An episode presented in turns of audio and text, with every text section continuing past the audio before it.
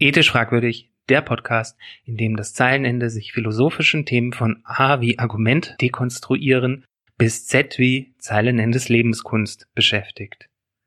Mit Fragen von gesellschaftlicher Relevanz und alltagspraktischer Bedeutung. Viel Spaß! Schön, dass ihr auch zu dieser Folge wieder eingeschaltet habt, obwohl sie ein bisschen hat auf sich warten lassen. Ich habe am Anfang mal gesagt, dass ich mich bemühe, alle zwei Wochen was Neues zu veröffentlichen. Aber das klappt halt auch nur, wenn ich alle zwei Wochen eine neue Idee habe oder zwischen den zwei Wochen die Lust habe, Ideen aufzunehmen. Und nun war es so, dass Termine und Lust nicht immer irgendwie zusammengepasst haben. Deshalb äh, gebe ich hier offiziell bekannt, dass ich mich von meinem Veröffentlichungsrhythmus alle zwei Wochen verabschiede. Ich versuche das, aber Rechnet mal nicht damit. Das gibt mir auch die Freiheit, wenn ich mal mehrere Ideen gleichzeitig habe, ein paar Tage lang hintereinander neue Folgen zu veröffentlichen. Heute muss ich mich beim deutschen Mittelstand äh, bedanken für die Folgeninspiration, denn er ist dran schuld, dass wir ein bisschen was über Argumente von UnternehmerInnen lernen. Anders ist natürlich die Debatte ums mobile Arbeiten beziehungsweise das Homeoffice. In meiner Lokalzeitung, der Kreiszeitung Böblinger Bote vom 29.07. war eine kleine DPA-Meldung abgedruckt, wo Wolfgang Grupp bekannt gegeben hat, dass er kein großer Fan von Homeoffice ist. Wolfgang Grupp ist der Chef von Trigema. Das ist ein Textilhersteller, der deutschlandweit eventuell nicht so bekannt ist. Die sitzen in Bollardingen. Ähm, hier in der Gegend ist Trigema nicht zuletzt wegen des Luftschiffs immer noch ziemlich populär. Trigema ist dahingehend ein besonderes Unternehmen, weil es wie Schlecker eine EK ist, also von einem eingetragenen Kaufmann geführt wird. Ein Wolfgang Grupp ist also einfach gesagt Chef von et Janze und haftet auch vollständig dafür, wenn das Unternehmen den Bach runtergeht, ist aber auch allein verantwortlich letzten Endes für den Unternehmenserfolg. Das ist nicht das Einzige, was an Trigema besonders ist. Trigema produziert auch in Deutschland und zwar von der Stoffherstellung bis zur Konfektion nach eigenen Angaben. Es ist eigentlich ein typisch schwäbischer Mittelständler mit einem Chef, der äh, die Verantwortung für alles übernimmt, der alles in seiner Nähe haben möchte, der nicht so auf weltweite Verteilung steht, sondern sich seiner schwäbischen Heimat verbunden fühlt und sich scheinbar auch für seine Angestellten interessiert. Man kann sagen, Wolfgang Grupp ist ein prototypischer schwäbischer Unternehmer. Dementsprechend interessant ist das, was er in dieser Meldung gesagt hat. Er hat sich da gegenüber der DPA geäußert. Das war also nur eine kleine Meldung, die kann unter Umständen untergegangen sein, aber es sind gerade die kleinen Dinge, die uns häufig etwas über die Denkweise von Menschen verraten. Wolfgang Grupp hat nun gesagt, und es sind, es sind wörtliche Zitate, wenn es einen gesetzlichen Anspruch auf Homeoffice geben würde, dann bräuchte ich 50 Prozent mehr Leute, weil die Effizienz leiden würde. Bis man all diese Videokonferenzen abgestimmt hat, geht viel Zeit ins Land. Wolfgang Grupp ist nicht mehr der Jüngste. Er ist äh, geboren im Jahre 1942. Er tritt sehr modern auf, aber offenbar dauert das mit dem Videokonferenzen abstimmen bei ihm ein bisschen länger. Wahrscheinlich muss dann eine Angestellte kommen, die ihm das Ding richtig einrichtet, also die Kamera ausrichtet, das Programm startet. Ich weiß nicht. Das ist böswillige Unterstellung natürlich meinerseits, weil sich mir die Frage stellt, äh, wie durch Videokonferenzen die Effizienz leiden kann. Bis man die Videokonferenzen abgestimmt hat, geht nicht viel Zeit ins Land. Man muss einfach ein bisschen üben, bis man die Technik im Griff hat. Und dann sind Videokonferenzen auch nichts anderes als äh, die Gespräche und die Abstimmungsrunden, die man mit seinen Kolleginnen und Kollegen auch persönlich macht, die man häufig zwischen Tür und Angel erledigt, solche Ad-Hoc-Treffen, die man auch schon mal an der Kaffeemaschine hat, wo man mal in zehn Minuten sich gegenseitig auf den neuesten Stand bringt, wie man mit Projekten ist, oder was man auch mal eben über den Schreibtisch erledigt. So gesehen sollten wir den Videokonferenzen eigentlich dankbar sein, weil sie diese implizite Arbeit, die man so nebenbei leistet, sichtbar macht und deutlich macht, wie wichtig dieses Kommunizieren eigentlich für den Unternehmenserfolg ist. Äh, die Effizienz würde also gar nicht leiden, Das Problem mit den Videokonferenzen ist nicht, dass man sich da so viel abstimmen muss und dass das Zeit frisst. Das Problem an den Videokonferenzen ist, dass Wolfgang Grupp hier vorgeführt bekommt, wie produktiv und effizient seine Angestellten eigentlich sind. Und er das schwarz auf weiß sieht, wenn die plötzlich jede Besprechung dokumentieren, statt das einfach mal so nebenbei zu machen. Nun kann man sich jetzt natürlich darüber streiten, ob Videokonferenzen wirklich so produktiv sind, wie ich das dargestellt habe. Insbesondere wenn die Technik dann mal streikt, ist das natürlich nicht sonderlich schön. Und es mag sein, dass ich da über persönliche Vorlieben spreche, dass ich Videokonferenzen gar nicht so schlecht finde. Aber Wolfgang Grupp hat noch einen zweiten Satz gesagt und das ist der eigentlich interessantere, wenn man verstehen möchte, wie Unternehmerinnen und Unternehmer in Deutschland offenbar denken. Er hat noch gesagt, wenn jetzt alle in der Verwaltung, die ohnehin schon höher bezahlt sind als die Mitarbeiter in der Produktion, auch noch den Vorteil hätten, nicht in den Betrieb zu müssen, dann würde ein bisschen die Vorbildfunktion fehlen. Wolfgang Grupp sagt hier drei interessante Dinge. Er sagt nämlich erstens, dass es nicht schön ist im Unternehmen, weil es ein Vorteil ist, nicht in den Betrieb kommen zu müssen. Was er nicht tut, ist, die Frage zu stellen, wer daran schuld ist, dass es nicht schön ist, ins Unternehmen zu kommen. Jetzt erinnern wir uns, dass Trigema eben eine EK ist. Das heißt, er ist letztverantwortlich für alles, was im Unternehmen passiert. Das heißt, Wolfgang Grupp ist eigentlich daran schuld, dass seine Angestellten offenbar keine Lust haben, in den Betrieb zu kommen, wenn die Homeoffice machen wollen. Was Wolfgang Grupp hier als Gelegenheit nicht nutzt, ist sich zu fragen, was der Mehrwert von Büro ist. Warum könnte es auch schön sein, ins Büro zu kommen? Wolfgang Grupp trägt beispielsweise immer sehr geschmackvolle Schlipse. Vielleicht ist es im Büro auch einfach zu laut, dass Menschen nicht immer Lust haben, dorthin zu gehen.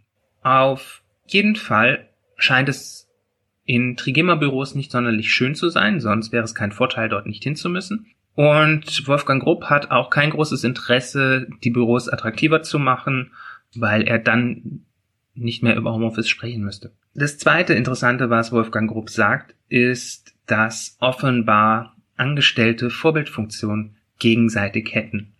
Und hier sitzt Wolfgang Grupp einem Missverständnis auf. Angestellte haben keine Vorbildfunktion anderen Angestellten gegenüber. Angestellte leisten Arbeit.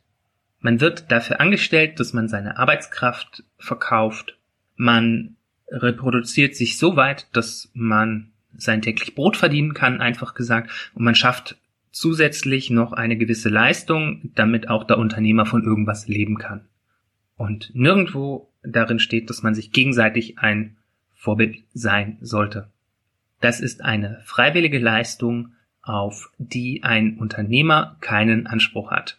Dass Wolfgang Grupp denkt, dass Angestellte eine Vorbildfunktion gegenüber anderen Angestellten haben sollten, hängt möglicherweise damit zusammen, dass er sich selbst als Vorbild sieht, aber was er hier eigentlich macht, ist der Versuch, Angestellte in die Pflicht zu nehmen, gemeinsam irgendwelche Kröten zu schlucken. Und eine solche Kröte, die man gemeinsam schlucken sollte, sind die Gehaltsunterschiede, die Wolfgang Grupp anspricht.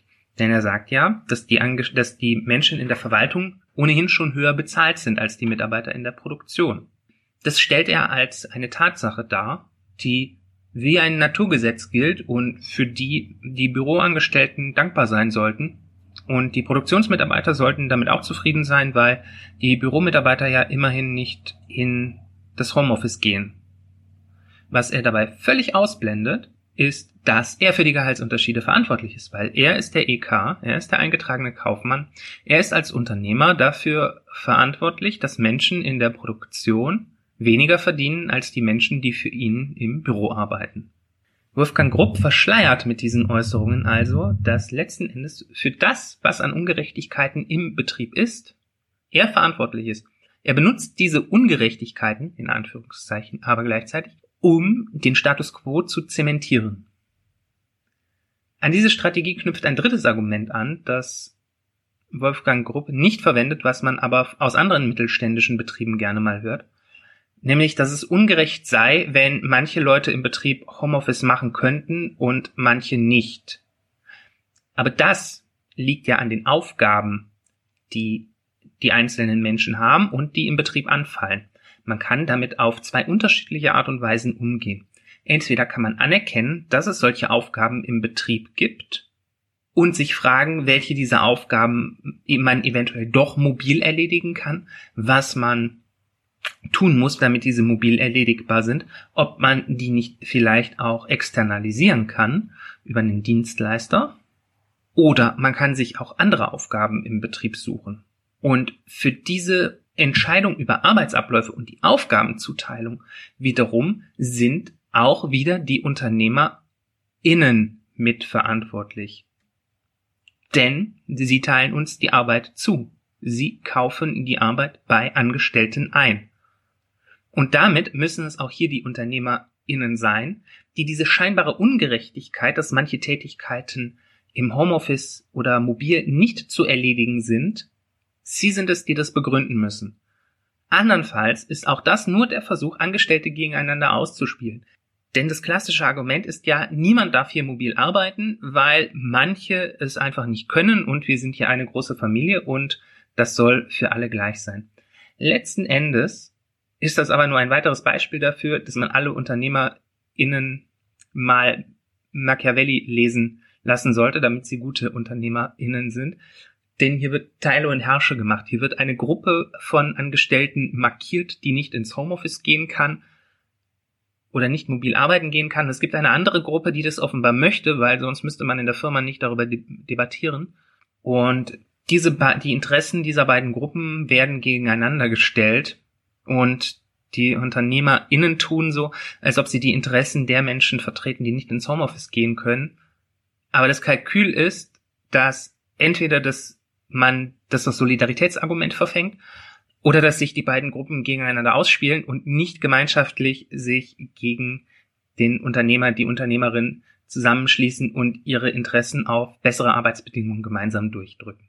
Ich habe das Thema aufgegriffen, weil ich Herrn Grupp natürlich nicht kenne. Die Gründe, warum man ins Büro gehen möchte oder nicht bei der Trigema, äh, sind reine Spekulation. Aber Meiner Beobachtung nach ist Wolfgang Grupp prototypisch für viele Unternehmensentscheider innen der eher alten Schule, die angeblich direkten Kontakt zu ihrem Personal noch pflegen. Das Problem ist, dass die Aufgaben dieser Menschen mit dem operativen Geschäft, also das, was der normale Angestellte, die normale Angestellte tagtäglich tut und wie sie es tut, das haben sie früher vielleicht sogar gemacht, weil sie das Unternehmen kennengelernt haben, zum Teil mit aufgebaut haben. Aber mit diesem operativen Geschäft haben sie nichts mehr zu tun. Es gibt keinen Kontakt mehr auf einer Arbeitsebene. Die Wahrnehmung der tatsächlichen Arbeitsverhältnisse, wie sie heute sind, sind also nur optional. Der Chef, die Chefin kann sich dafür interessieren, muss es aber nicht. Und Herr Grupp ist ein gutes Beispiel dafür, denn er hat sich dagegen entschieden, diese Verhältnisse wahrzunehmen. Das zeigt sich in seinen Äußerungen. Ich kann deshalb alle Angestellten dieser Welt nur ermutigen, wenn ein Unternehmer, eine Unternehmerin von den MitarbeiterInnen Solidarität fordert, sich zu fragen, welche Verantwortung weist er dort von sich. Wie im Falle von Wolfgang Grupp eben die Verantwortung für Gehaltsunterschiede zu übernehmen oder zu unterschiedlichen Arbeitsbedingungen. Und speziell bei der Frage des mobilen Arbeitens schlage ich außerdem vor, dass wir mehr über die Vorteile von Büro und der Arbeit woanders reden, statt beides immer nur gegeneinander auszuspielen. Denn echter Interessensausgleich funktioniert genau so, dass wir über die Vorteile sprechen, die jeder von etwas hat, statt stur auf seiner Meinung zu beharren, dass alles immer so zu bleiben hat, wie es bleiben muss, einfach nur, weil man der Chef von Janze ist und deshalb ein Machtwort sprechen kann. In diesem Sinne, bis zum nächsten Mal, euer Zeilenende. Vielen Dank, dass du diese Podcast-Folge gehört hast. Wenn sie dir gefallen hat, dann hinterlasse mir doch gerne eine 5-Sterne-Bewertung auf iTunes oder anderen Podcast-Bewertungsportalen. Damit hilfst du nicht nur mir, du hilfst auch anderen Leuten, die sich für solche Podcasts interessieren, diesen Podcast besser zu finden. Natürlich darfst du diesen Podcast auch gerne deinen Freunden, Bekannten oder Feinden empfehlen. Wenn du Fragen, Anmerkungen, Kommentare, Themenvorschläge oder Kritik hast, dann darfst du mich gerne kontaktieren. Du erreichst mich per Mail unter zeilenende at ethisch-fragwürdig.de, fragwürdig mit UE, auf der Facebook-Seite ethisch fragwürdig, über Twitter unter dem Handle zeilenende oder ganz altmodisch auf www.ethisch-fragwürdig.de, fragwürdig mit UE. Dort kannst du mir gerne einen Kommentar unter der Folge hinterlassen. Ich freue mich von dir zu hören und sag bis bald, dein Zeilenende.